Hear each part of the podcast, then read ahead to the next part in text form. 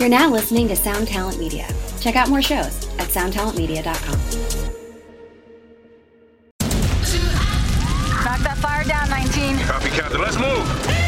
ABC Thursdays. Firefighters, we're family. Station 19 is back for its final and hottest season yet. The subject has explosive chemicals. With fiery romances. You're the love of my life. And Andy is finally in charge. I'm gonna be the best damn captain the station has ever seen. Station 19. All new Thursdays, 10, 9 central on ABC and stream on Hulu.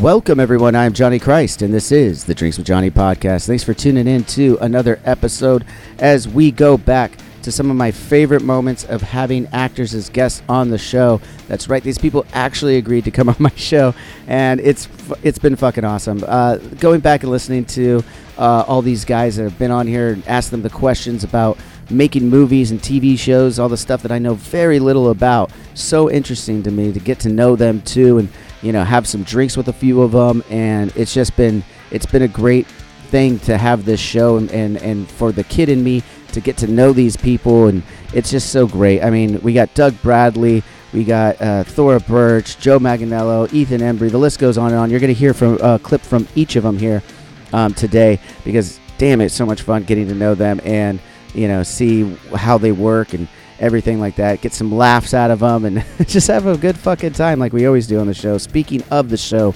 season four is starting next week. That's right, Monday the 21st, season four, episode one of Drinks with Johnny with my wife Lacey, who's coming on the show. We got we already filmed it. We had some great fan questions from you guys. We had an absolute blast creating that episode. I cannot wait for you all to see it. So make sure you're subscribed and following us and everything Drinks with Johnny so that you do not miss that episode. It is coming Monday, 21st, season 4, Drinks with Johnny. Now, back to this episode, I'm going to start you off with a little clip from the time I had Doug Bradley, aka Pinhead, from the Hellraiser franchise, on the show. Obviously, I'm a huge horror fan, um, and having him was an absolute honor. Not only an honor, but man, he's become a friend now. He's so fun to talk to. He's very insightful. There's so much more than just the actor, Doug Bradley. And that's the cool stuff that I love about doing this show. So without further ado, let's do the Hollywood roll call. You have my attention now. Yes, this is what I this is what I was hoping.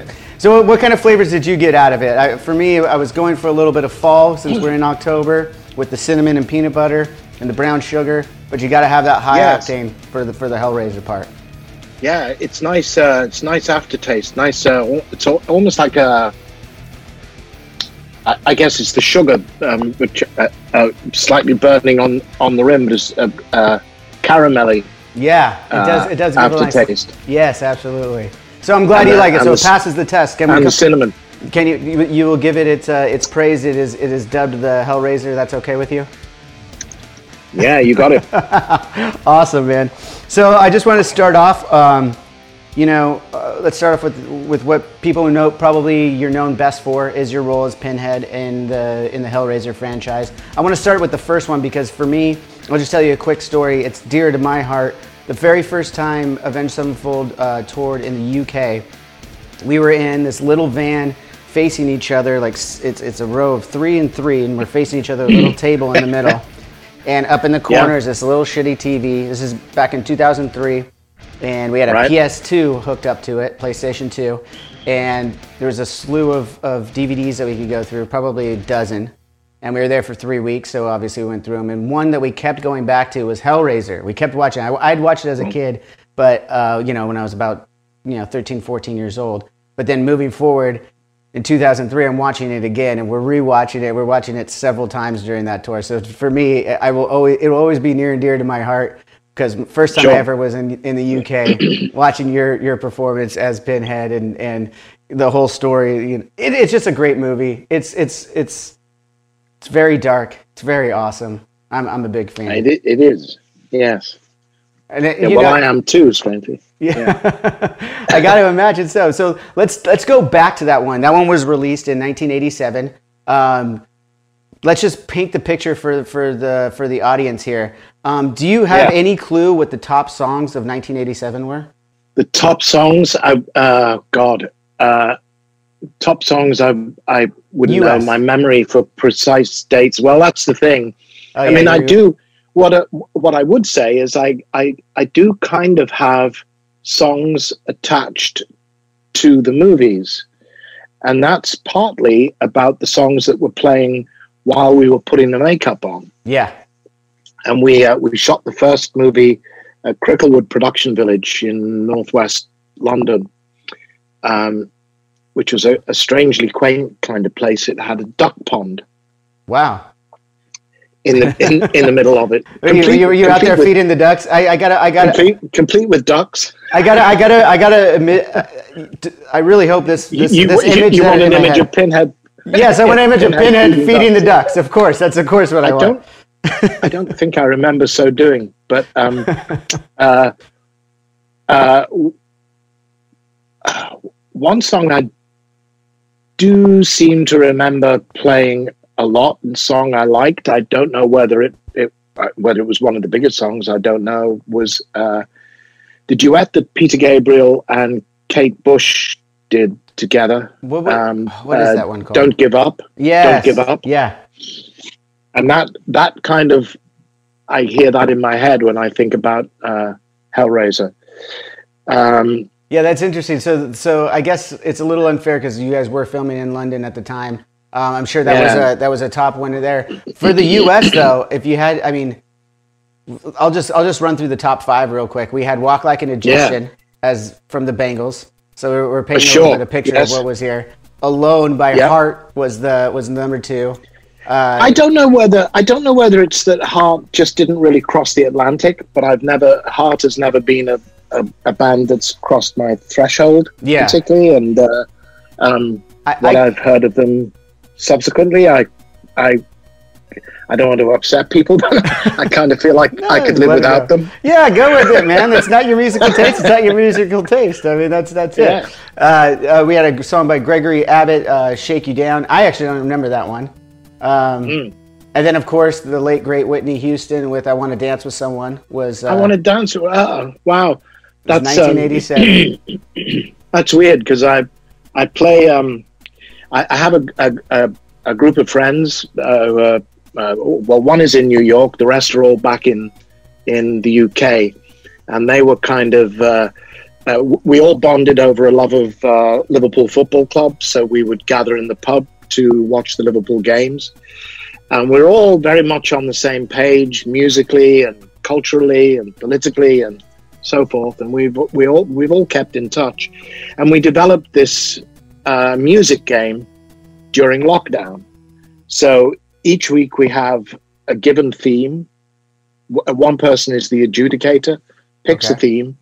We all have to pick, pretend we're a DJ, and pick 30 minutes of music on the given theme. gotcha. Uh, and then, then the adjudicator. So there's uh, seven of us, I think. Um, the adjudicator puts all the playlists together, publishes as, publishes them as one big playlist, and then we all have to guess who compiled which playlist. oh, that's a fun And we all gather, we all gather on Zoom on Sunday and and argue about it, and uh, and and the winner picks the theme for the following week. And uh, this last week, just gone, we just we just uh, finished yesterday. We had to we had to pretend we were uh, the DJ at a family wedding Okay. And we were selecting the tracks for the first 30 minutes of the uh, you know the the, the services happen Yeah, and yeah, uh, everybody's eaten and Yeah, we're gotcha. about to start The reception. the evening the needs up, so- they call it. you were you were setting the table for for that you're trying to get everybody up and dancing and my playlist opened with uh, uh, Elvis Presley and uh, JXL um, uh, a little less conversation, okay, a little more action. And then Nice. the second song on my playlist was Whitney Houston. Um, uh, I want to dance with somebody. Well, it I'm- was I'm not that's, it was the it was one of the top five songs of 1987 There you when go. Hellraiser came out. That's It's very apropos. strange, strange coincidence Yeah. that we should have that conversation today after after we did that yesterday. I'm not especially a fan of Whitney Houston's. Bit of a you know, she could uh, she could she could stand in for a foghorn on a good day. I think. Um, um, and I, you know, her her signature hit, um, "I Will Always Love You." I, I I always prefer Dolly Parton's version of it. I think that's just beautiful. But Wow, but yeah. that No, that that's song a, that's a, I that's a wanted good pull right there. That's true because everyone does But know that- Whitney's. Uh, Whitney's is a little bit more popular, but yeah, I, I, But I agree. yeah, but that uh, that that one song, uh, "I Want to Dance with Somebody Who Loves Me," is just irresistible. I think. It's too fun. It's too fun. I was on the golf course the other Yeah. day and it came up on my Stevie Wonder radio playlist and I and I, I started dancing Wow. on the golf course. I'm not gonna lie. I'm not ashamed of it. Wow, I, ca- I, I wouldn't have I wouldn't have put you down as a golfer. No, I know. Every- I, I just started a couple years every- ago. Every fucker plays golf these days. It's Yeah, yeah. Do you ever I'm- go out there? I'm um, I'm uh, I'm with Mark Twain on the subject of golf. Well, what, what did Mark he say about just- it? He said it was a good walk spoiled. Well, I guess Mark Twain never heard of a fucking golf cart. Well, was he around when golf? I don't know. Anyways, uh, that was a lot of fun having Doug on the show. That shot that we made, you could get the whole recipe, that Hellraiser shot, by going back in the archive, finding that uh, episode, listen at the beginning where we make the shot. A little thing about that that was really fun for me was that Brandon, our boy Brando, had just moved back to Pittsburgh where he's from. So I had him run all the ingredients over to Doug's house because we did this remotely, obviously. Uh, so he got all the ingredients, had no idea what he was going to be making until he came on the show. So that was a lot of fun for me. I like doing little things like that. But moving on to our next guest, our next clip out uh, in King Vader. He's this big entrepreneurial uh, actor. He makes all of his own films from YouTube and Vine, and then now on Netflix. Um, he's got 80 million followers uh, across all social media platforms. I mean, the kid is just absolutely on top of it and killing it. And uh, here's him talking a little bit about his Cobra Kai stuff. As I said, he's on Netflix. He does a lot of these parody videos, and he's just a super talented, down to earth dude. So here's a little clip from King Vader. You have a lot of fight choreography um, going on. Do you, you already said you outsource for editing? Is this is this something that you guys outsource as well when you're doing your uh, uh, chore- choreography for fighting, or have you worked with different people on that, or is this just something like?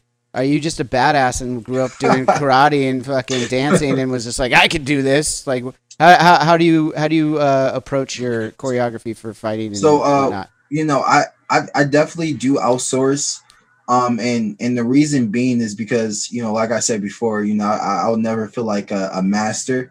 You know, I Mhm. feel like you know I'm, I'm constantly learning, and and and I I've learned to respect like fight choreo for its own thing, and Mhm. because it's like how you respect acting, it's the same with fight choreo because it's like you're acting with your body. You know, you really have to make these things look impactful and stuff like that without actually hitting the other actor. But sometimes you you you hit the other actor. It, it happens on purpose, but it happens. So some of those hits, some of those hits was real. yeah. the whole joke. I ain't gonna tell y'all which ones, but a lot of them, some, some of them were real. Oh, But, you um, gotta. That's another thing you gotta release. That's that's that's an outtake gold right there. If you just put together just a montage of of, of every single one of the times someone actually got hit, that'd be fucking. when uh awesome. when me and uh a, a splack uh Gene Roberts he's uh he plays Derek the stepbrother Mhm. when we fought at the end a lot of those hits a lot of those hits were real because that was like every other fight was more like really fast boom boom boom but we was like this last fight we want to this is a fight this is like a fight we we take time well, uh, it looks like it. I mean, and you guys did a great job. But I mean, also it doesn't. I mean, it's hard to tell on the camera. and We're we're virtual right now as well. But uh, from what I what I can see, it seems like you guys are both uh, pretty big guys. Probably could take a punch. You know, like uh, how how tall are you? uh, I'm like six three Okay, yeah, Yeah. you're you're a big guy. Yeah. yeah and uh Splack he he's around like six one six two ish hmm something like that. And and then we got uh Young Don the Sauce God, and he's uh he plays Marcus. He's the guy who first God, you guys have the best names. I wish I could go back and avenge Sevenfold and just rename everybody. Like we, you guys have way, way, way cooler names than we got. Thank you. Um, but yeah, you know, I, I definitely, you know, for this, I was like, you know, I gotta, I gotta, this fight gotta look like a fight. So you know, I need someone with the same type of build, but also Mhm. super agile. And and Splack, he's he not only is he a great actor, but he he's he be throwing in on like just on his personal content. He he's all about the action. Oh, So, dude, when um, he when he when he pulls the uh, the the jump straight to the feet, I don't even know what the fuck it's called anymore. When you're on your back and you pop up straight to your feet. Me, Mm-hmm. uh, I was actually watching it with uh, my producer when we were when we were getting ready for you to come on the show, and we both stopped for a second. We are like, "Man, I wish I could be able to do that." And I'm like, "I can't even get off the couch without fucking feeling it in my back, let alone that shit." Uh, cool detail. Uh, so because you uh, you asked about the fight choreography. Yeah, yeah. So um the, we did outsource for this project and we usually outsource for different projects. Um the fight chore- choreographer uh his name is uh V V Sworn V Sworn, and okay. um he actually made an appearance in the final dojo. He was the guy who was the very first fight. Uh he blocked the dude, did a spinning heel drop kick. He was on the blue team. oh yeah, yeah, yeah.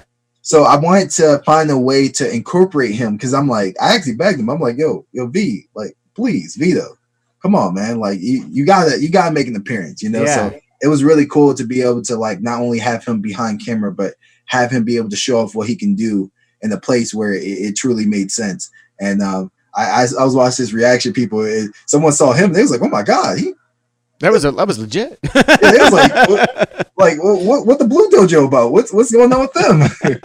yeah, they they didn't get a name though, man. Why didn't you give them a name? They're just the Blue Well, Dojo. we we had a name for them, but it's like it's it's on the sign. People really can't sell, but it's called the JoJo Dojo. The Jojo. The I can't even say it right, man. the JoJo Dojo. But yeah, they, they were clearly the the most uh, talented, I will say. Yeah. Um, but you know, and the reason being is because like I noticed, like even watching uh Cobra Kai and and Karate Kid, there's always like a third party team who are Mhm. just elite. Like I'm like, you know, even in Karate Kid, like the the third party team, they were doing like flips and all this stuff, and I'm like, all right, we can't just have it Cobra Kai with Dynasty. There has to be a third party elite team, and that's Damn. kind of what See, happened. that's that's why you're a director because most people would completely miss that. You caught on you you you caught on to this detail about something that you know until you've said it, I never really thought about it. Like, no, you're right. In every single one of those, even not the the the Karate Kid ones, you go to like Bloodsport and all these other ones. There's always like some guy who's just fucking insane,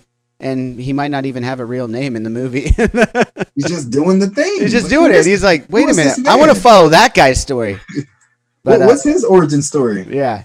But I mean, not just in Cobra Kai though. As I said, there was there's a lot of other videos of uh, you know fight scenes and stuff that you guys have done. So uh, you had other choreographers on this. Um, is this something that uh, do you always foresee yourself outsourcing on that, or do, as you get better, is this something that I mean, you already seem to know quite a bit about this, uh, you know, fight acting, um, and and and and to go further on that, you're putting yourself in front of the camera a lot. Um, uh, as you're making these videos, do you ever see yourself starting to step away from behind the ca- or in front of the camera and kind of get behind like a traditional actor, or do you kind of always see yourself maybe like a I don't know for a lack of better reference, but someone like a Mel Gibson who did it himself and was always the main actor in in his movies. So like it's very because the thing is, as much as I love directing, I love acting. I love acting so Mhm. much. Um, another goal of mine is for me to to receive some award for acting one day, you know. So it's like, but main my main thing is directing, you know. But that's why I create things like Don't Disrespect Halloween, where I'm not necessarily the main character, but I actually get to play like the antagonist. I get to Yeah. be someone who doesn't have to be on the screen in the first 30 minutes, you know, and then he, I pop up and it's like, oh snap, there, there, there's Vader, you know. So doing stuff like that makes me uh, happy too. Like you know, uh, you know, possible. Well, I, I can't speak on that, but like you know, I, I don't always see myself as the main character unless it truly does make sense to me, and uh, or whoever I'm working with the project on. But it's just for me, I. I I also uh, I I do that because I want to stretch my my range. You know, I want to. I don't want to have to have someone tell me like what I can and, and, and can't do. You know, like what's possible for me. You know, because like say uh some person is like like I'm I'm saying like oh okay I want to do like a, a super agent video or I want to be uh like like a double seven, and someone's like, "You you can't do that." And then I make a video or, or like a short film, and I'm like, "Yeah, I can." Like, it's, it's right here. I wouldn't bet against this guy. That's all I'm going to say. King Vader, such a great guest. So much fun having him on the show. He's got so much more going on. I'd love to be a part of one of his videos one day, possibly. Um, a- absolute great mind, and uh, have a lot of respect for him. This next little clip out comes from Annette Mahendru. You know her from the Walking Dead World Beyond series. Uh, that series is no longer being filmed, unfortunately. Uh, but Annette has moved on. She's doing a lot of a lot of movies and stuff. I know she's actually out in Tennessee or somewhere. I don't know. She's out somewhere filming stuff. I know that because I texted her a few months ago, and uh, she had moved from LA. So I know that she's out there doing her thing. Uh, all the respect for Annette. She is such a great actress and such a great guest. Like she had so much fun. We had a great time. We ma- we drank some tequila and man, we just really hit it off. Uh, we we got to get our kids together for a play date. I know that uh, her husband, uh, Lou Gibson, is uh, is a fan of the show. So if he's listening right now, I appreciate you, man. We got to get you on the show soon. Um, and uh, here's a little clip out from Annette Mahendru being on Drinks with Johnny. I'm like, I'm just letting the people know that we had too much tequila, not to take us too seriously. Oh no, that's that's what this shows. It's it's obviously. oh, you're almost empty. I'm empty. Hey. I'm I'm. Oh, Where, where are you at? Wait, wait, where are you at? I I think I won. I won. Yeah, I had to like pace. I think it's the ice. I finished it and the ice melted. Oh, hmm. Likely excuse. Likely excuse. so, do you do those? How are you staying fit though under the COVID? Are you doing some of the mixed martial arts? Is that is that now something that you like? Uh, is it something that you can still do to uh, stay in shape for all your roles and just you know life in general? We did. I mean, it was so hefty. It gets really heavy because she's a marine and all, all uh, into all um, the fight training and I mean, uh, so I was doing that on the show for like five months, on a you know off and on set, and you know like the little boys keep us busy. I mean, that's my workout, chasing the three year old around the house. Oh, I, yeah. I could, I could, uh, I could sympathize with that. Oh, what's going on, everyone? Brando here. Haven't been around for a while because I am busy. You know, I'm working five jobs to feed 10 kids, and when it comes to dinner, I'm just looking for an easy way out. But there is a great thing that I have found to make my day a little easier. Factor Meals. Right now, I've got a black pepper and sage pork chop. I'm going to eat it right here on air with you because I want you to hear in real time how good this thing really is. So got a nice little sauce on it, nice grill marks. Like this thing is ready to go. hmm Yeah. No, no, no. shoot. This is some quality, quality pork right here. The nice thing is, it's healthy. The amount of protein in this meal is broken down for me on the side of the package. I don't have to worry about it. I know once I eat this whole thing, my macros are to be in balance. This is this is what I need. This is good. Oh my god! It took two minutes for me to microwave this thing. All I had to do was sign up. Meals get shipped right to my house every week. They have a wide selection to choose from. Dude, they had dual crusted chicken. They had chili. You want to check it out? Head over to factormeals.com slash drinks with J 50 and use code drinks with J 50 to get 50% off. That's code drinks with J 50 at factormeals.com slash drinks with J 50 to get 50% off. Yeah, I know it's a mouthful, but so is this meal. So I'm gonna keep eating it because, man, this is good. I could You have sympathize done with the that. workout, Daddy? I, I try to, you know, yeah, yeah, as I said. Well, I do. I you know I just try and stay active. To be honest, at this point, um, I golf, and that that I started off with the with the most one that everyone laughs at. Like golf isn't a workout. If you walk the fucking course, you're burning a lot of cor- calories. So I fucking walk the course. All right. Uh, so you're not you have to have a golf cart. no, I mean I do when I when I know I'm going to be drinking a lot. I get the golf, which is very like it doesn't really make a lot of sense, but it does in my head for some reason. If I'm going to drink a lot, I take the golf cart. If I'm going to walk, I don't. Which you know you shouldn't be driving, I guess, really. But it's it's on the golf course. It's not on the street. Person. Yeah, Bless your heart. yeah. so I get. Life is all about making good decisions, as Hug would say. I like that. But we're we'll put that like as a we're gonna put a bubble. We're gonna put a bubble on uh, like a comic book bubble on your mouth right there. It's all about making good decisions. but so I, back to that golf, surf, tennis. I do some kickboxing, but I don't spar. I'm a I'm a I'm a pussy. I don't. I don't. sp- I don't want to. I don't want to mess with the merchandise here, right? You know, it's. it's I like to Yeah. keep. I like to. I like to stay pretty. Sleeve tattoos. Yeah, you know, I just exactly. I don't. I, I don't want to spar, but I like hitting bags and kicking and punching, so I, I enjoy that. Uh, what else? And then every once in a while, I'll just do like a random workout at the house. I set up a little gym in my house. I don't know about you, but like you take it- you take like one room in the house. You only got one kid, right? So he's got his room, and then I took the other room for the presumptuous second kid that we're never That gonna could have. have been room. Instead, you put really. Fuck that. like, he's got he's got the whole house.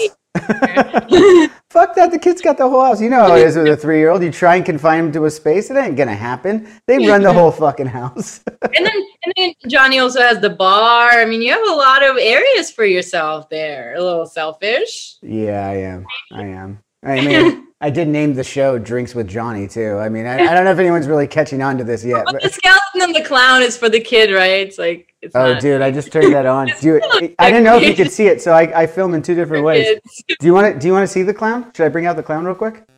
Uh, bring out the clown. All right, let's see. Oh, he was boy. working. He was working earlier. Let's see if he works again. I'm gonna get spooked. Do you have a, a paranoia me, of let clowns? me have an empty before Another empty, another empty glass. I'm ready for the clown. Oh, I'm so sorry. This never happens. He's not performing. I, I Oh, here it goes. oh.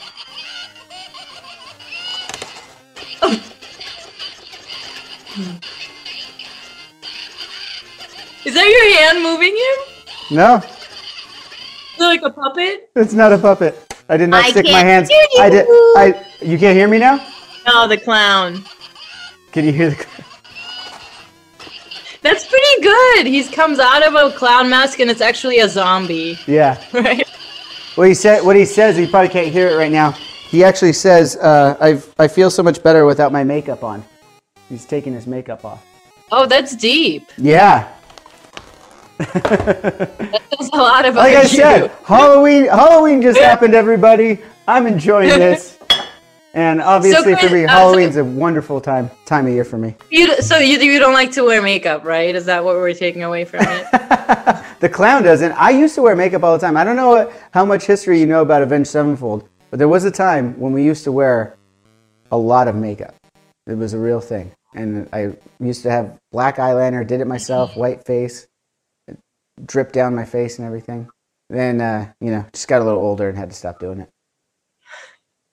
Do uh, you know, be mature and get bring the decorations in. Yeah, absolutely. Absolutely. So I'm going to, we're going to end this show in a second. Ooh, with a. We're going to do a so- shot of, of Don of Don Julio 1942. That's what we're Oh, going I to do. appreciate that. Look at you. You remember. Of course. Do you I'm not. that? I'm not that drunk yet. Do you always do that, or is this special? No, this is special. I've never done this. Well, I definitely have taken shots of tequila, just not often on the show, and not at that point. Definitely have done that a few more times since. But yeah, absolutely, uh, great guest. Uh, I'm so thankful that she was on. Love to have Annette back on the show another time, hopefully in person, where we could really uh, drink more of that tequila. It'd be a lot of fun for us, I think. Um, this next clip out's coming from Harvey Guillen. You guys know him from What We Do in the Shadows. Uh, he's done so many other great things. So he's now he's in the Geico commercials. I've seen. I mean, Harvey's doing a lot of great things, as I would expect. Uh, he's such a great actor, and uh, I love him in his role as Guillermo on uh, What We Do in the Shadows. Uh, since this conversation, obviously, a lot has changed in his character. Um, he's now officially like uh, part of the team on that show now. Whatever. It's really cool to see the progression from when I had uh, Harvey on the show to now, and where Guillermo has uh, blossomed on the show, which is absolutely great. I mean, w- right here he's about to talk about some of the stunts that he's done um, and training uh, for that show. Which I just found, at the time I found I was like, oh, you had to train for that, and then later on you'd see uh, uh, Guillermo killing a bunch of vampires and stuff. And I was like, oh, and he's doing all that himself. That's really cool. So here's a little clip out from my friend Harvey Guillen. Well, I I just have to say in the background there is that is that the kind of poster you were talking about that you were just describing? Is that the what we do? Well, this is last season's poster. That's last so season. I- so you had new I- I seasons up there. it- Okay. Right. So this is last season when Guillermo wants to be a vampire, which Oh. still He Um, still wants season to. but See, two- we got to get into that. Before Yeah. that, I, I got to ask one more thing about your background, though. You have frames with no pictures in them. right. What is that about? It's just a choice. I turned this corner into this is where I do the before the shadows. So this kind of Okay. became like set. So we have this really old handcrafted like uh, wood chair. That's a sick It's chair. like gothic and dark, and we have the poster. We have a couple of frames which kind of can mirror the our living you know situation in what we do in the shadows. So it's kind of just like a little set that has been created. But the actual uh, frames are mine all year round. Like I actually put this wall full of frames. Um, they're all one color, so it's just like uh, the way I see it. It's just like I have another wall where it's just posters of like projects that I've done and things that I like, and this one's empty. So it's like a you can always fill in because there's always more memories to be made. That's very cool. I like that. That's a good uh, uh, aspiration. Still, I like that. Um, Yeah. So we've you know we've beat it around the bush enough. I think it's time to get into a little bit of Guillermo and uh, what we do in the shadows. I have a couple. I am a huge fan since I saw the movie years ago. Um, wanted to know, uh, were you a fan of what we do in the shadows before you got the casting call, or do you remember how that casting call came about for the show that is now on FX? I didn't. I knew about the movie. I hadn't seen it, and it's so weird. I was just talking about someone that uh, the night that I was going to see it, I was in my pajamas, and it was on queue on Amazon because I was going to watch it. Uh, my friend Mimi texted me and said, "Hey, I'm only in town for a weekend. I'm in LA, and she's in New York. I'm only in town, you know, in LA for a weekend because uh, we're getting away from this storm that's happening in New York, and she has a newborn. I'd love to see you. We're having wine and cheese night at my brother's house."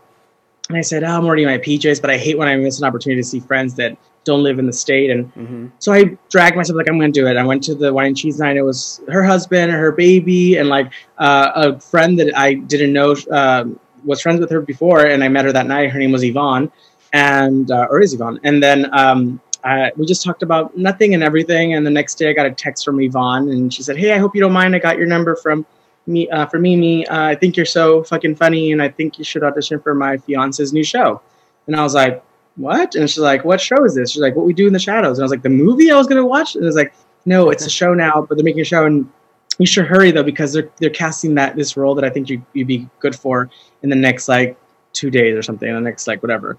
And I was like, what? And I was like, okay. So I looked into it. Uh, I had to call like my you know agents and tell them that I had an audition, which is not the norm in Yeah, Hollywood. They usually they're calling you, right? yeah, I called them and said, "Hey, I got an audition." So I booked you know, the audition basically on my own, um, and then I I read the script and they're like, "Okay, they're to give you a, like a you know because you know somebody who knows obviously the you know part of the creative team." They gave me a complimentary audition. I read the script and Guillermo was 20 years older, and I was like, "Oh," I was like, "Am I to be right for this?" And they're like. Well, just go in and see what happens. So I went in. I was super excited to meet Allison Jones, who's the cast, an amazing cast director. If you know any show you've ever loved and a movie that you love, she somehow has been involved. Like Okay. you know, The Office. She cast The Office, Bridesmaids. Like you name it. Like you go down Wow, the list. That's that's quite a. I mean, that, that that's quite a resume right there. Just in Yeah. those two movies alone. those two, and that's just the, the, the you know the beginning of the iceberg. Yeah, and just like uh, I want to go meet her. I wanted to like you know because I'd never gone in for her in her office, and I was super excited. And I go in the next day to the audition, and she's not there. She's auditioning for my role and other roles in London.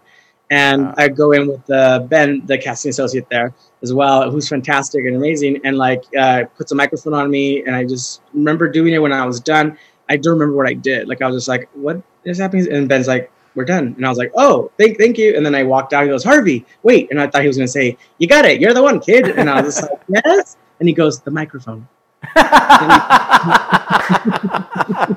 that's showbiz for you right there. That's a little inside. Now I that's like that. showbiz, kid. And I, I walked out thinking I fucked that up. I didn't do well. Like I walked out and my and uh, my agent was like, "How'd you do?" I was like, "I don't remember, so I don't know if I did okay."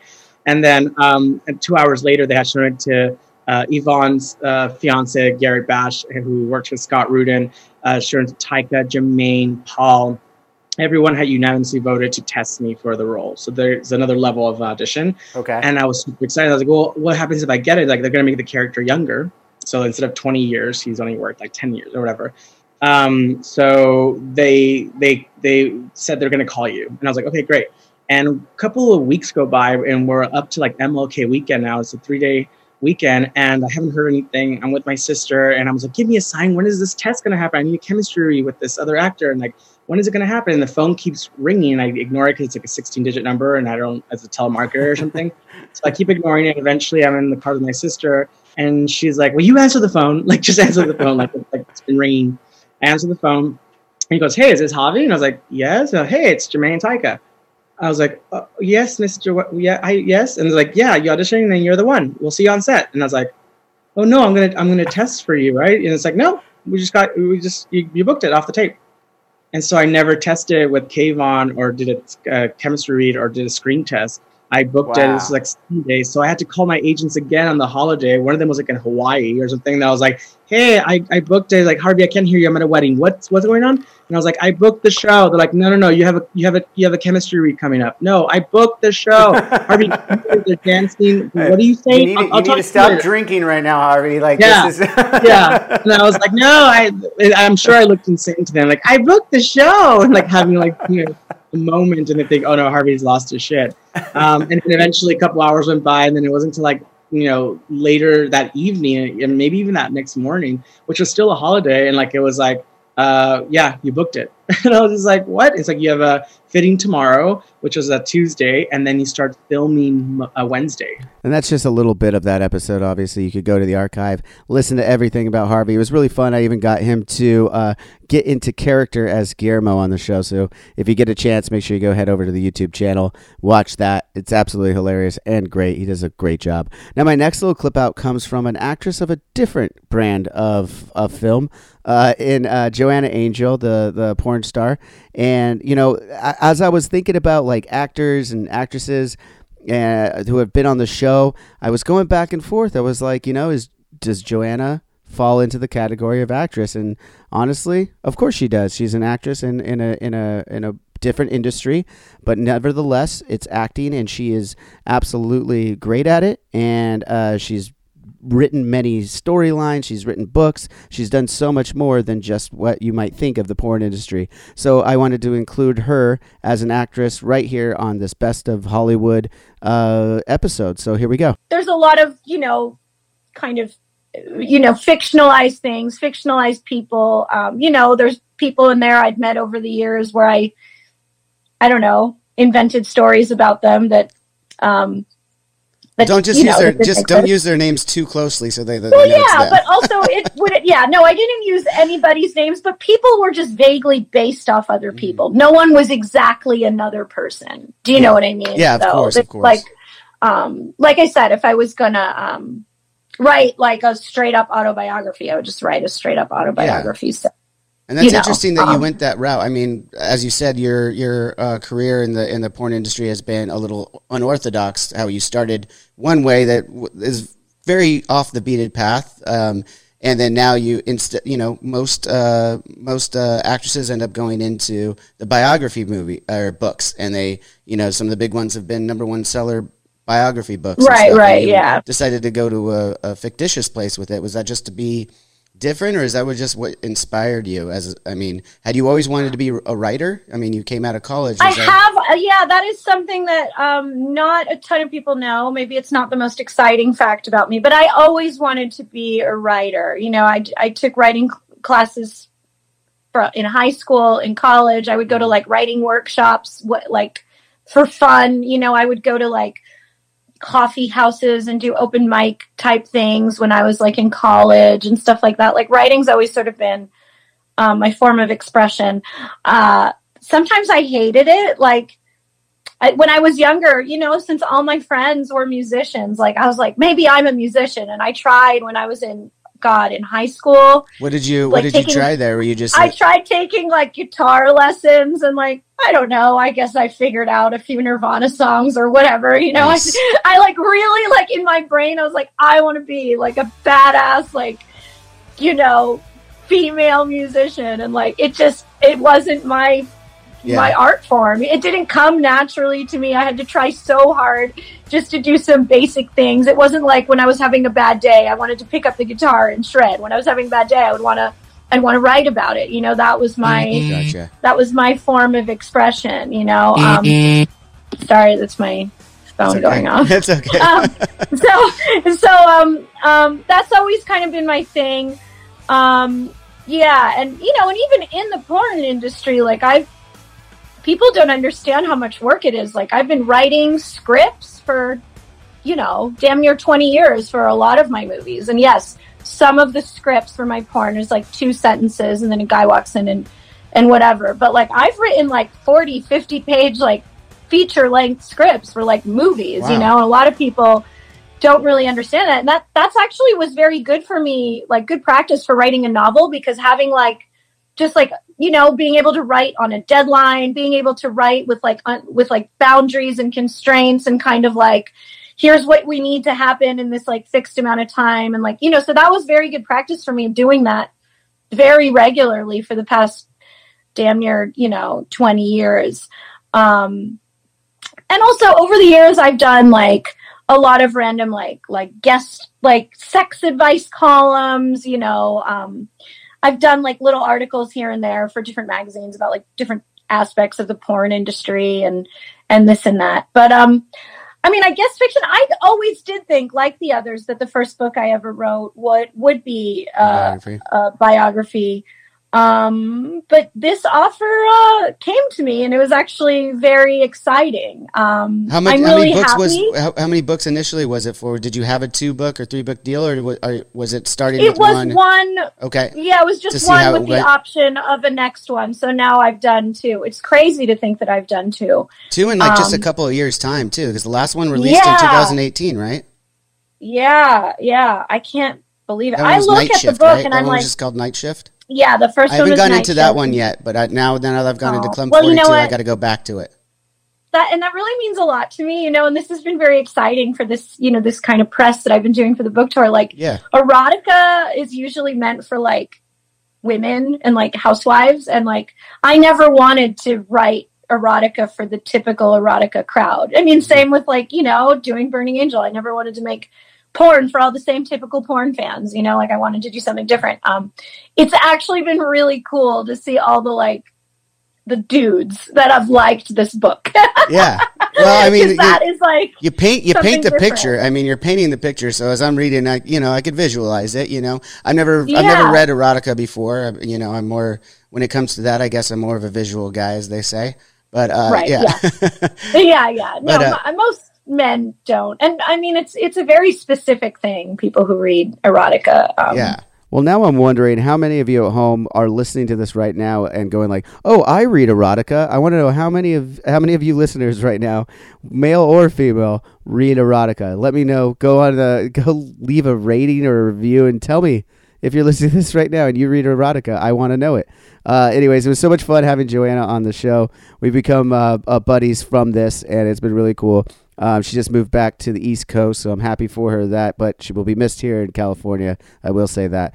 Uh, this next clip out's coming from another friend of mine, uh, one half of the D. Kyle Gass from Tenacious D.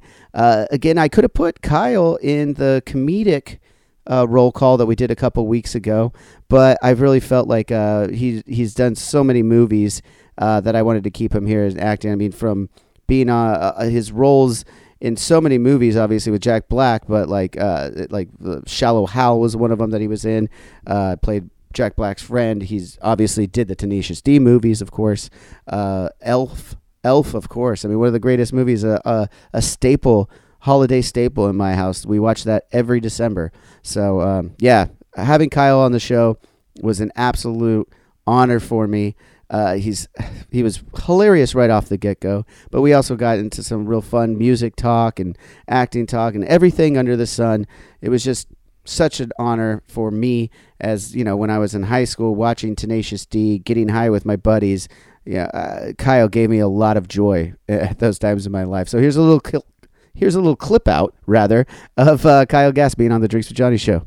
Like uh, the old arcade ones, the old uh, Galagas. I got a I got a cocktail table I'm looking at right now that's got Oh, with the thing, oh, with all the games? all the games on it. All I've got my games, Nintendo, and there's, that's where I stopped playing video games. And there's so many more video games out now, and uh, I know that I'm going to have to get into them if I want to bond with my son when he's when he gets a little. What older. games we got on that cube? You got uh, Pac-Man, Galaga. Uh, 1942. Uh, Centipede, probably. Centipede's on there, I think. Donkey Kong, Dig Dug, Frogger. It's a lot of classics. That's it. That's what I need. Yeah. Listen, this how much is that? Uh, I don't recall. I bought it about five years ago. I want to say it was like 500 bucks. Yeah. I don't think it was that bad. No, that's similar. It's such a great um, kind of hang party kind of thing. Yeah. Well, it's up You here in my bar, as you can see where I'm at. This is actually this is my bonus room and bar. There was the one place in the house cave. I got to do. Yeah, this is my man cave. This is where I do the show from every every time. I was noticing it really. Uh, yeah, you got the liquor, you got the. Are you a drinker at all? So I was trying to ask you on on uh, on uh, text messages a couple of times. Do you drink at all, or Oh well, yeah, I'll drink. Yeah, Okay. I like I like the whiskey. I like a I like bourbon, but I can I can have fun with all. I like a gin and tonic. Mhm. I had a whiskey sour the other night. It was really good. I'm not a beer guy. not a beer guy? But, Did you? uh, Uh, so I'll- your whiskey. Um, what is your choice bottle? Well, I actually wrote a song. We uh, it's a tradition in the band that we drank Jameson, Okay, and uh, and then I wrote a song called "Blame It on the JMO" I like it. because, uh, but it was really just based on the song "Blame It on the Bossa Nova" by Okay. Stephen E. Yeah. Blame it on the JMO. Oh, when the feeling's right. Blame it on the jam up. And then we'll drink all night. Do, do, do. I was at a gig. It, it's goes. It's an old kind of Mm-hmm. bossa. And I love that. I love how you just you're you're a, a true professional playing to the camera like that, even though it's a webcam. I love that you're you're just Oh. right in it. I was playing to the Oh, webcam, man. That that was cool. Isn't? Well, it's sort of like part of the fun. It's, it's, yeah. Like with the FaceTime, I'm like DPing my. It's fantastic.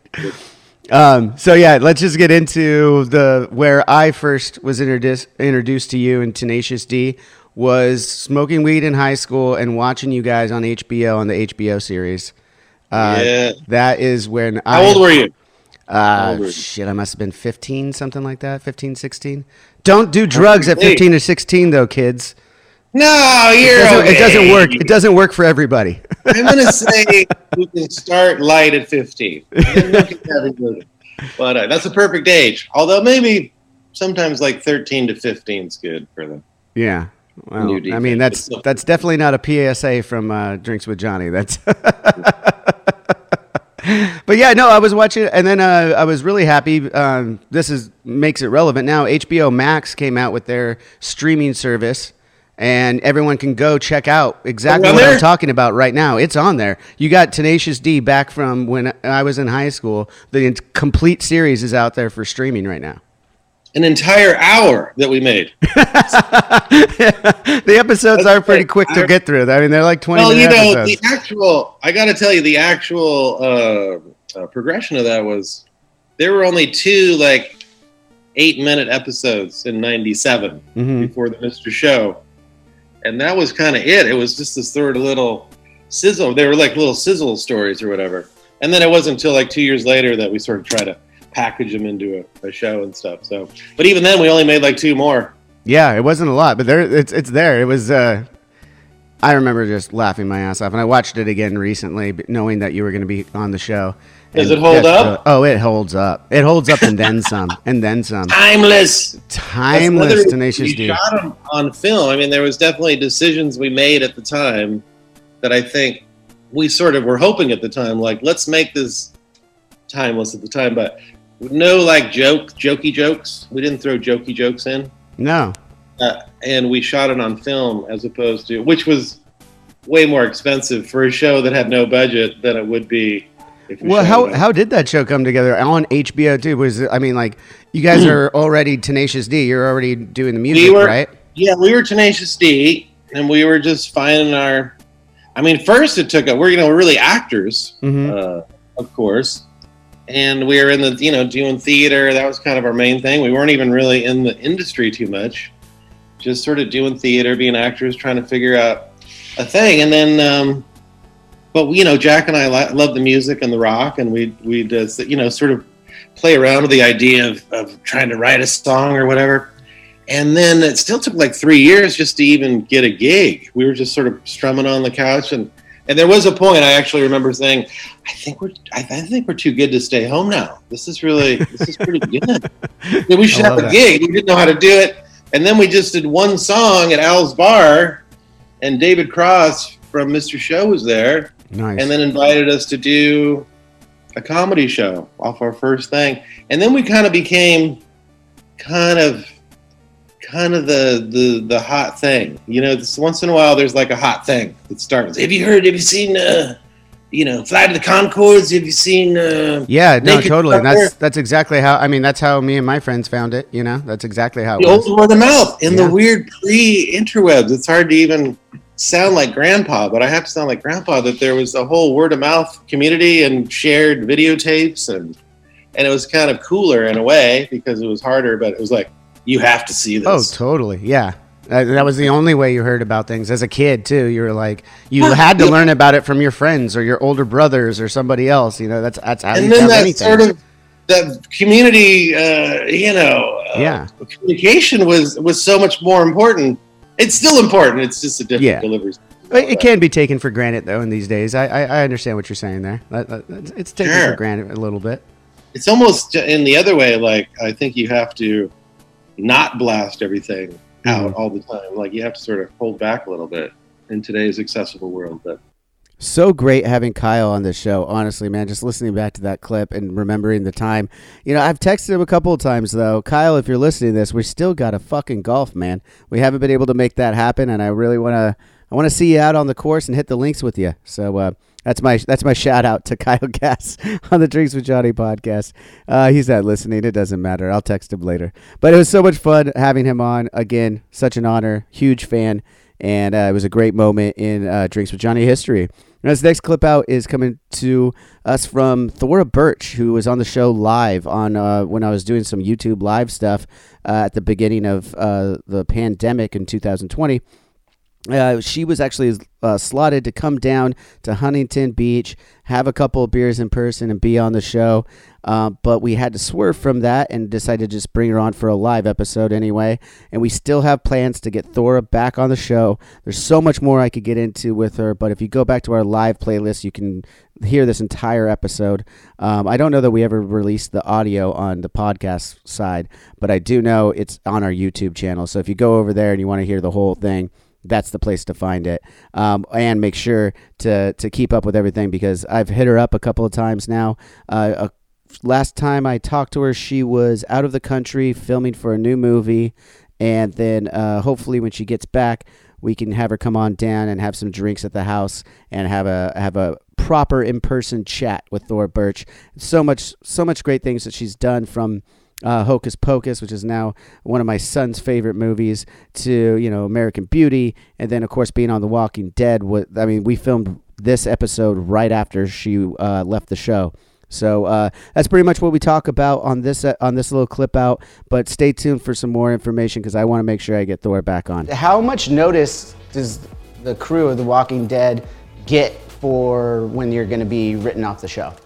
Uh, you know, there are levels, right? There are tiers of being included in the information. Um, you know, obviously, because certain departments have to work on things well in advance from shooting the episode. So some people know things, other people don't. But the vibe on the set is like if you feel that you're ta- in a conversation with an actor, a crew member, or something, and you're about to say something that you shouldn't be sem- saying, you immediately do a check in. Like, wait, am I allowed to, to? Do you know anything about this, or do you not know? Okay, never mind. I don't know what I'm talking about. Like, you can never.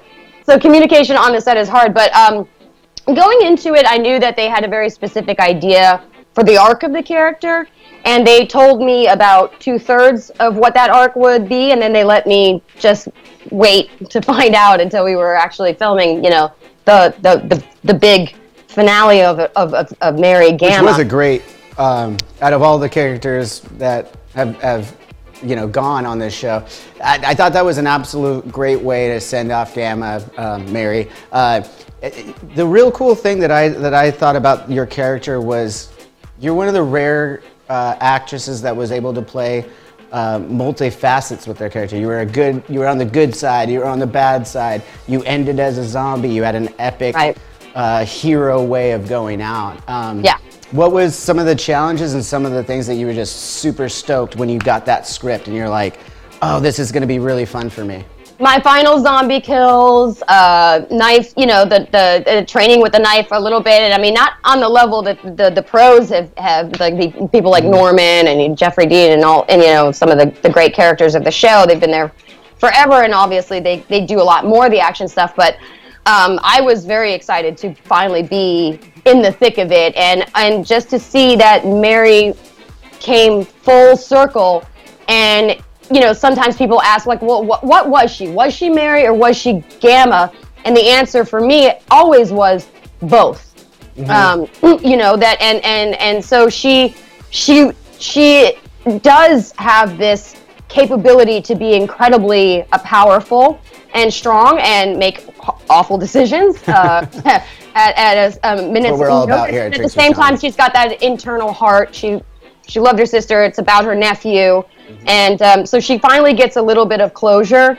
Uh, not the, probably what she was looking for, but I think just enough for her to to have you know made peace with with herself enough, and yeah. you know her nephew is safe. So yeah, that's the or that's, she knows, and so that yeah, and that's the that's the hero send off there. Right. Yeah, yeah. But within the moral compass of the whole show, she had to go. Like yeah. She had were to. you were you were you a fan of the show before you got the role, or had you heard much about it? To be honest, or were you oh, just of? I heard a lot about it. okay. but I had not. You know, I when, when I when I signed on for it, I I immediately started watching okay. from the very beginning. So yeah, and, I, and it, it sucked me in. It's it's it's a rabbit hole. I heard at the beginning they were doing a zombie school. Did you had to graduate from that zombie school before you were able to turn into a zombie at the end there? I'm not from. I'm not sure. I hadn't heard okay. about the zombie school, but I do know that I did really, really well on the zombie, like physicality of it all. I could not groan or do the. So was that done in post? Yeah, yeah somebody else had to do that. I tried because I wanted to. Yeah. But it just sounded like a baby gurgling. I don't know. it just like. It didn't That's work. Awesome. So I was like, let a professional zombie yeah. murmur well, do this, please. I mean, well, I don't want to for all of us watching it from them, right? Yeah. well, for all of us watching at home, it was it was it was perfect. So, cheers. I'm glad cheers you enjoyed it. It was cheers a lot of fun. Absolutely. Mm. A couple more quick things on that, and then we'll move on. But uh, uh, what? Who did you connect with on the set the most? Was there somebody, any of the actors, or or even crew guys? Like who who was it? that you connected with uh, on your time um, on the show, I guess? And well, the crew are the, the, crew are the true rock stars of that show. The conditions, the hours.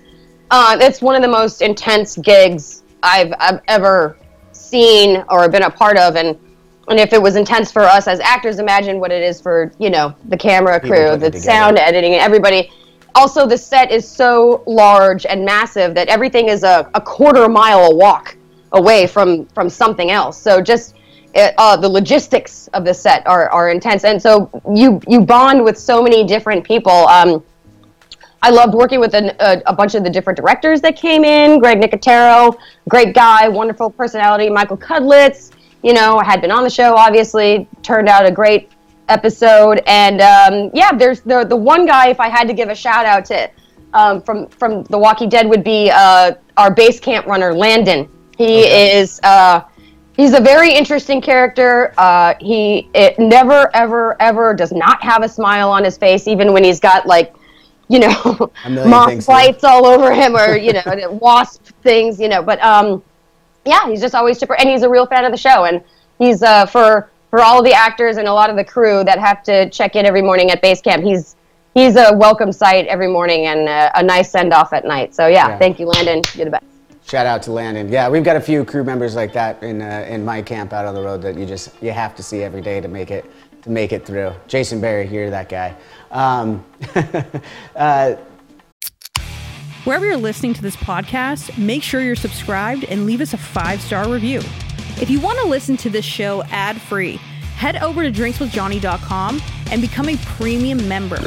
You'll get to enjoy unreleased clips from your favorite guests discounts on merchandise in our shop, and access to our private Discord server where you can chat one on one with Johnny Christ himself. Awesome! So stay tuned, stay thirsty, and stay filthy as fuck.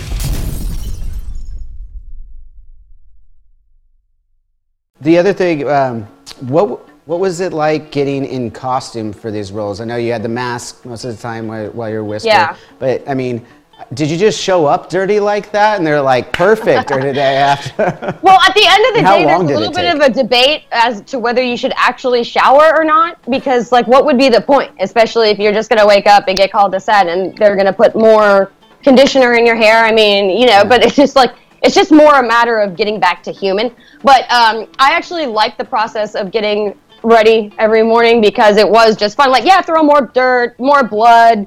Was her shirt that dirty before? Doesn't matter. Put some more on there. Like, That's awesome. it's just like it's the least glamorous show ever, and because of that, it's just like the pressure's off. You know, I'm just wearing baggy pants, like two layers of shirts, and just like yeah, whatever. So it's nice kinda like- it's kinda like a now. About yeah, kind of. it's kind of like now where we're, Right. we're Actually, you know, I was there's a lot of wearing more parallels. clothes in hotter weather. So Yeah, well, it's funny because it, like, it's just ironic, I guess, in a way that we're you were just on a show that has uh, apocalyptic parallels to. I mean, we're not turning into zombies or anything, people, but I mean, there's there's that kind of vibe going on. Yeah, I know. It's funny because when I walk the dog, I actually they gave me a nice little hoodie, season ten hoodie, as a wrap gift, and uh, I, I, I wear it when I walk the dog. And uh, also, my birthday had, had had been right before this kind of all went down, and uh, so I kind of won the apocalypse.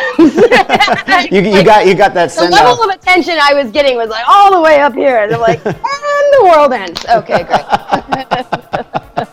So much fun to share some laughs and get to know the great Thora Birch. I cannot wait to have her on the show in person because we hit it off so well just on this virtual live chat that we had that I know we're going to have a blast if I could get her here in person to have a couple of drinks and be on the show proper. I promise to do my best to make that happen for you guys because I know you'll love that episode. Now, as we're rounding out kind of the end of our uh, Hollywood roll call, if you will, we got to bring in uh, one of the huge stars of the Magic Mike franchise, Joe Manganiello, who uh, graciously came on the show and shared some time with me. I had an absolute blast. He taught me a little bit about some pastries that his that his wife brought him, uh, Sofia Vergara, which actually technically she was on the show because you could kind of hear her in the background a couple of times. so you can go back and listen to that. Uh, real, uh, all joking aside. Joe was a great guest. Um, I could not have uh, been happier about that conversation with him and uh, talking to him about his good friend John Feldman, who'd been on the show. Joe actually came on and, and did kind of a, a game show kind of thing that we did for John, and that was how uh, me and Joe kind of originally met. And then getting him on the show for a proper episode was absolutely great. Uh, I know that he's still working and constantly doing really great things. He's a very charitable man. Um, and again, here's a little clip out from when I had Joe Manganiello on Drinks with Johnny. Yeah, I mean, you know, you had to do your own stunts, man. You had to do your own driving work. You had to, it was guerrilla shooting. You had to do everything. Yeah. And are you, are, you doing a lot of your own stunts on this uh, new movie as Max Fist? Uh, yeah, pretty much. I did most of them. I'm trying to think of stuff that I didn't do, but um, Was yeah, pretty much. Um, yeah, I mean, you know, that's the thing is like growing up an athlete. You know, there's there's skill to being a stuntman. Mm-hmm. Um, there's there's there's skill, there's practice, um, but at the end of the day, if you have a modicum of, of, of athletic ability, then or you can learn choreography quickly, or have a stuntman explain to you and practice with you what's going to happen, whether that's a stunt or especially in like a fight or a knife fight or you know anything involving weapons or things like that. Like um, those are all skills you can develop over the years, and if you're athletic naturally, like chances are, It helps out quite a bit. Yeah. oh my god, it helps the film so much. So I wind up doing most of my most of all of my stunts. I mean, general. I'm generally speaking, unless I'm gonna die, and even then, there's like, would you do it anyway? And then you know, I, I of course, You still you still consider those ones? yeah, I've done stuff that I've. I mean, I've, I've had to fight off the thought of what are you what are you doing? Like, why are you doing this? Why did you choose to do this with your life? Like, there's there's you know, like this could go really, really, really wrong. Like, That's you're fucking crazy. awesome. Yeah, that's happened a lot. I definitely got to hang with you in person then because I, I got to see I got to see some of the side of the, side of that shit of you doing some crazy shit. Yeah, it's like you know, hey man. So uh, listen, um, we're gonna You're going to be in the back of this truck on the flatbed, Mm-hmm. uh, which is this old model where the rim around the flatbed is only that high, not you know that Yeah, high. yeah, it's high around. So it's not really going to keep you in there. But you're going to be driving over this bumpy cow pasture, firing a machine gun out of the back, and then the, and then they're going to fire the rocket.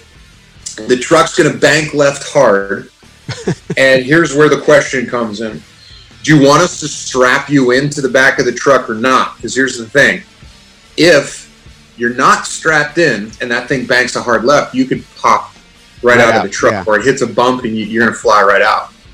But if we strap you in and the truck banks a hard left, hits a bump, and, and flips, which it could very well do, uh, you're going to be tied in and you're going to get crushed under the truck. So what do you want? Pick, pick door, Either fly out or get crushed by it. That's your A fucking options. exactly. So that's like one of those situations that happens where you're like, all right, let's not strap you in. so which did which did you end up doing? Did you get strapped in or not? No, no straps, man. Yeah, no. I just put my feet up right against that little little rim and firing it out and just. That's fucking awesome. Oh, sorry. I had this. I had Portos. My wife got Portos. So, you ever have Portos? No, what the fuck is Portos? It's like this Portuguese pastry shop over in Burbank, Mm. North North Hollywood. So good, man. Anyway, It's a pastry? yeah, she had a box of them. So That's I was fucking like, rad. I'm staring. I'm talking to you, but I'm like staring at this pastry. Like, Well, get in there, man. give me a chance to eat it. That's cool. yeah, absolutely. Um, yeah. Do you need you need a couple more minutes on that? No, I'm good. Okay, cool. All right, cool. Um, so a, a couple other things I want to talk about. We we already talked about your uh, your football career. Um, and speaking of that, you got you, you're a big Steelers fan. Yeah, big time. Yeah, big time. All right, all right. My uh, my my, my uh, best friend is a is a Steelers fan. Uh, Brian Synyster Gates is uh, actually a huge Steelers fan. I'm a huge Raiders fan. So we have those arguments. But I will say it's my second favorite AFC team. How about that? Okay, fair enough. I'll take it. I'll take it. I, I don't really have beef with the Raiders. Yeah. Um, uh, especially we're on the, we're all on the same team after the the AB situation. yeah, no shit. that was gnarly. I remember getting so excited for for him to come, and then I had no idea what was going on behind the scenes. I just that- We did. part- yeah, We all did. apparently you did.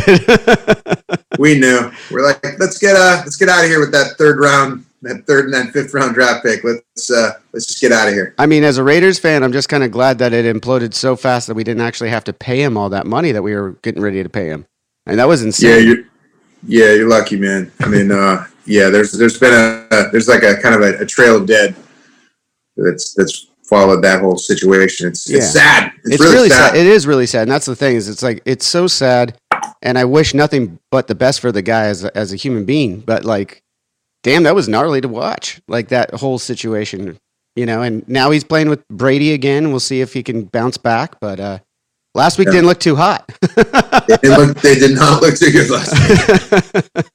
yeah, we'll see. It's very interesting to me to go back to these episodes, especially this one with this chat with Joe Manganiello. And we're just, you know, a couple guys talking about football, really, and Antonio Brown, which was really big in the news at the time. And then he comes back two years later, and Antonio Brown is doing jumping jacks uh, off the field with his shirt off, whatever he was doing a few weeks ago. It's just really interesting to me to, to go back to these episodes with these guests and see what we were talking about then and what's changed over the over the last couple of years. And uh, again, I just wanted to say I'm so thankful for these guests for being on the show and thankful for you guys listening because obviously if you're not listening they're not coming on the show. So again make sure you guys are subscribing letting all your friends know to subscribe following us doing everything to be a part of this drinks with johnny very filthy animal culture. I'm having so much fun doing this guys. This is an absolute blast for me. I had no idea when i started doing this show that it would be this much fun. I knew it'd be fun, but I didn't know it'd be this much fun. So I just want to take the time to thank every single one of you and tell you how excited I am for season four to start. That's coming next week. Make sure you are tuned in. Subscribe to the YouTube channel as well as the podcast. And uh, going to drinkswithjohnny.com if you're really loving it and want to be a part of the of the members only section to get extra content and all that good stuff. Make sure you do that too because season four is going to be a heater, man. It's coming out with my wife as the first guest because you guys made it happen. The the fans, you guys listening at home right now, are the ones that requested my wife to come on the show. I said once we hit twenty thousand subscribers on YouTube, I'll have her on. Well, we surpassed that a few weeks ago and uh, I couldn't be happier to have her uh, on as a guest. We already filmed it; it was absolutely hilarious.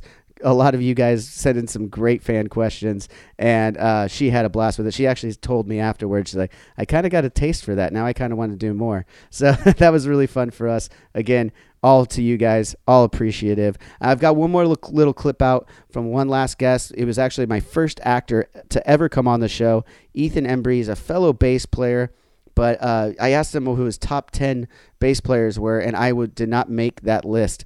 So fuck Ethan Embry. No, just kidding. Uh, it was really fun to have him on. We did a little quick promo about that. I mean, going back and watching this guy from uh, my childhood, really, you know, uh, Can't Hardly Wait, Empire Records, uh, That Thing You Do. And we talk a little bit, right, th- about all those movies right here in this clip out.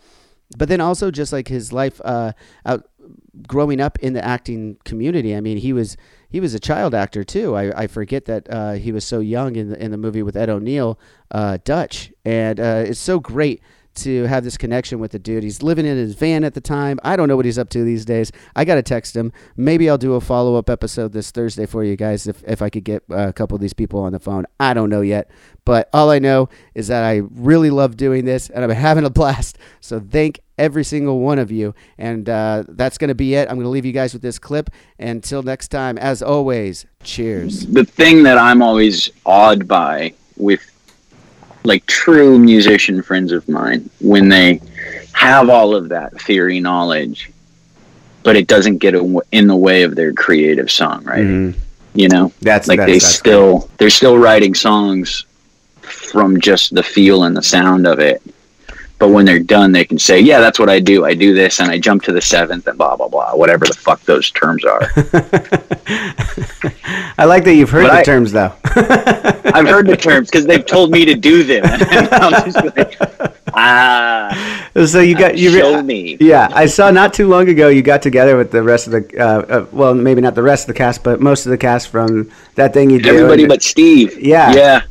And we couldn't get steve. Steve has steve's on even when we were shooting that thing you do i think he i think he's never moved from kentucky. Wow. I think he's managed to which i have a lot of respect for. He's never moved to los angeles california new york as far as i know. Maybe he has but i've always known even with all uh, that filming and everything. Yeah, I think I, I may be wrong, but I'm under the impression that he's always had his farm out in Kentucky and That's incredible. always done his work as a satellite. Like come in when it's time to work and then gone back home to the farm, driven his John Deere around. That's incredible. So That we couldn't get him off the farm. No, you can Yeah. not not for that. And what what, Couldn't was get him off the what was that? Uh, what what was the reason for that uh, reuniting? Like, Just just to hang, or like it looked like you guys were all dressed up for something. There was uh there was uh God, what was the name of the there was a guy that he a stand up comedian um that does a touring music show. I'm trying to remember the name of it. I'll get you the name of it Okay. before we jump off. Um but he had reached out to it. He came up with the idea um to have us as that night's musical guest. Like he he does this touring comedy act, Yeah, and yeah. every night he has a musical guest come up because he's a musician. Um, the people in his act are musicians, so he had this idea. Oh, we should have the Wonders come on, and that will be the musical guest for the night. That's And, right. uh, Did- on the marquee, did yeah, he spell fun. it? Did he spell it the original way with the with the Oneders, I, I don't or was know. it? The- the own- I, I think it was top secret. I don't even think there was a marquee. oh, okay. because we were just we, we we came in early he did his act you know i think he started making fun of the song the do do do do do you know? And then as soon as he did that we ran out and told him to not steal our music or some shit like that. That's Um, hilarious. but it was fun seeing the guys seeing tom everett scott has always been lovely um, really good guy and Johnathon Schaech has always been super kind. Um, so it was good. It was good to hang out with Would them you? again. Was that like one of the first times you've seen him in a while? Do you guys get together fairly often, or is it just kind of in passing? Is that someone you call those guys? You kind of pick up the phone and call every once in a while, or Every once in a while, we'll touch base. We'll see each other. It, it our relationship is more as far as me with them. I'll see them out occasionally, you know, and it's always with love. Um, Yeah. but we're not like we're all family guys now. Yeah, you know, we all have kids and. How old are your um, kids? My kid's twenty. Oh, snap! Yeah, he's twenty years old. Twenty years old. Yeah. Do you have kids? I have one child. Yeah, he's uh, How he's old? gonna be he's gonna be three here in a couple weeks. Yeah. oh, you're getting into good stuff I know, man. It's gnarly. I love it, but you know, there's some times when when I don't. Full sentences. We're doing full sentences by now. Oh yeah, oh yeah. He has full, Right. not senses, man. Yeah. The kid's got an imagination. He tells me full stories already now. It's it's crazy. That's the that's my favorite part of the those early years. And I've been talking to other friends of mine that have young toddlers. Like Mm-hmm. before we have screwed them up as parents and ruined their yeah incredible outlook of the world, where they're still containing that. But their their brain chemistry is still kind of tweaked out, so everything they experience must feel like an acid trip. Oh, absolutely. I want to. I want to join in on that trip. that. That's a great way you It's pointed it. I want to get in on that trip. Because the shit they say and the way they see the world is just wild. Oh, absolutely. Yeah, it's it's insane. So uh, you mentioned we, we just got off on some of the other guys that you did the sh- uh, the movie with. Um, and you know, speaking of music and stuff, you were also in Empire Records, another great movie that I that I uh, revere, and uh, another one that's got some music in it, right? Music, Like, yeah, you're- music oriented. Yeah. Um, A little bit of music and guar. yeah. right on. Um, so yeah, uh, I wanted to ask, kind of where I covered it with uh, that thing you do, but you had some other great cast members on those movies, Empire and Can't Hardly Wait, who've gone on now to do you know great things. Seth Green, Jennifer Love Hewitt, uh, Liv Tyler, all these people, and you know Renee Zellweger Renee crushing Zellweger. it. Yep, there you Yep. go. Um, yep. Do you still have a lot of contact with these people? I mean, you guys were all uh, at a relative age at this time when you were doing the movie. Did you guys have a connection that way on the set, or you know, was it just kind of a you know mutual respect and then kind of went on your way? So Empire, that uh, uh, Can't Hardly Wait was the way the movie was structured. Although we were all in, like when you sit and watch the movie, it seems like we're all at the house having this party together. Mm-hmm. It, everybody had their own movie going on. You know, like the movie that Seth Green and Lauren Ambrose were in. I never. I think I saw Lauren on set maybe for a week. The two of us worked together for about a week. Her and Seth worked together for about a week. I never worked with Seth. I don't think Seth and I ever had a scene together. Okay. Um, Peter and I had a couple of days, so we developed a close relationship. But we had all we we had worked together right before as well. Um, but that movie, the way that movie, uh, there's there's all these separate films within the film. Mm-hmm. So uh, there wasn't that same sort of tightness on the set. Um, lovely and Yeah. fun, but not like this cohesive group. Gotcha. Empire Records. Empire was though. We were all very close on Empire. Yeah. Um, And did that main and that did that friendship that you guys gained on that set did that continue? Is that do you guys still have that re- relationship, or is it just you know I I think passes. it's still there. Like Johnny Johnny Whitworth and I talk, and you know we went to the movies the other day, and Kimo, the guy that made me brownies, that worked at the pizza shop next door.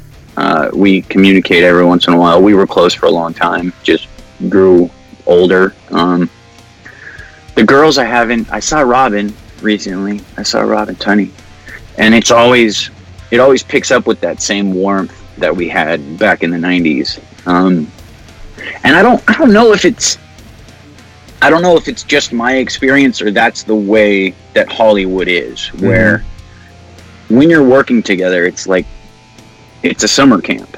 Um, you're going you know, 12 to 16 hours a day, tight quarters, hard work. You see each other five days a week. And it lasts for three to six months, depending on what you're working on. And then when it's over, you cry and you hug each other and you say goodbye.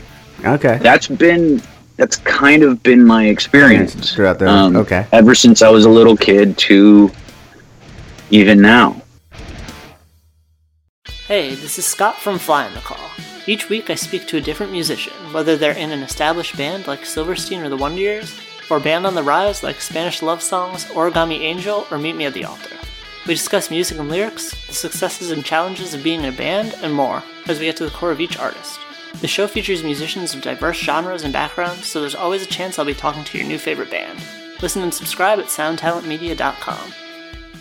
Hi, this is Chad Nicefield. And this is Justin Press. We're the host of Making Waves, the ShipRocked podcast, a part of the Sound Talent Media Podcast Network. We're inviting you to sail away with us on an epic journey in musical enlightenment. Every week, we bring you only the best artists in rock music and discuss everything from the cruise to the stage to the saga of being a professional recording artist. We'll have lots of special guests along the way, so tune in every week. Your stateroom is available every Monday morning, so welcome aboard.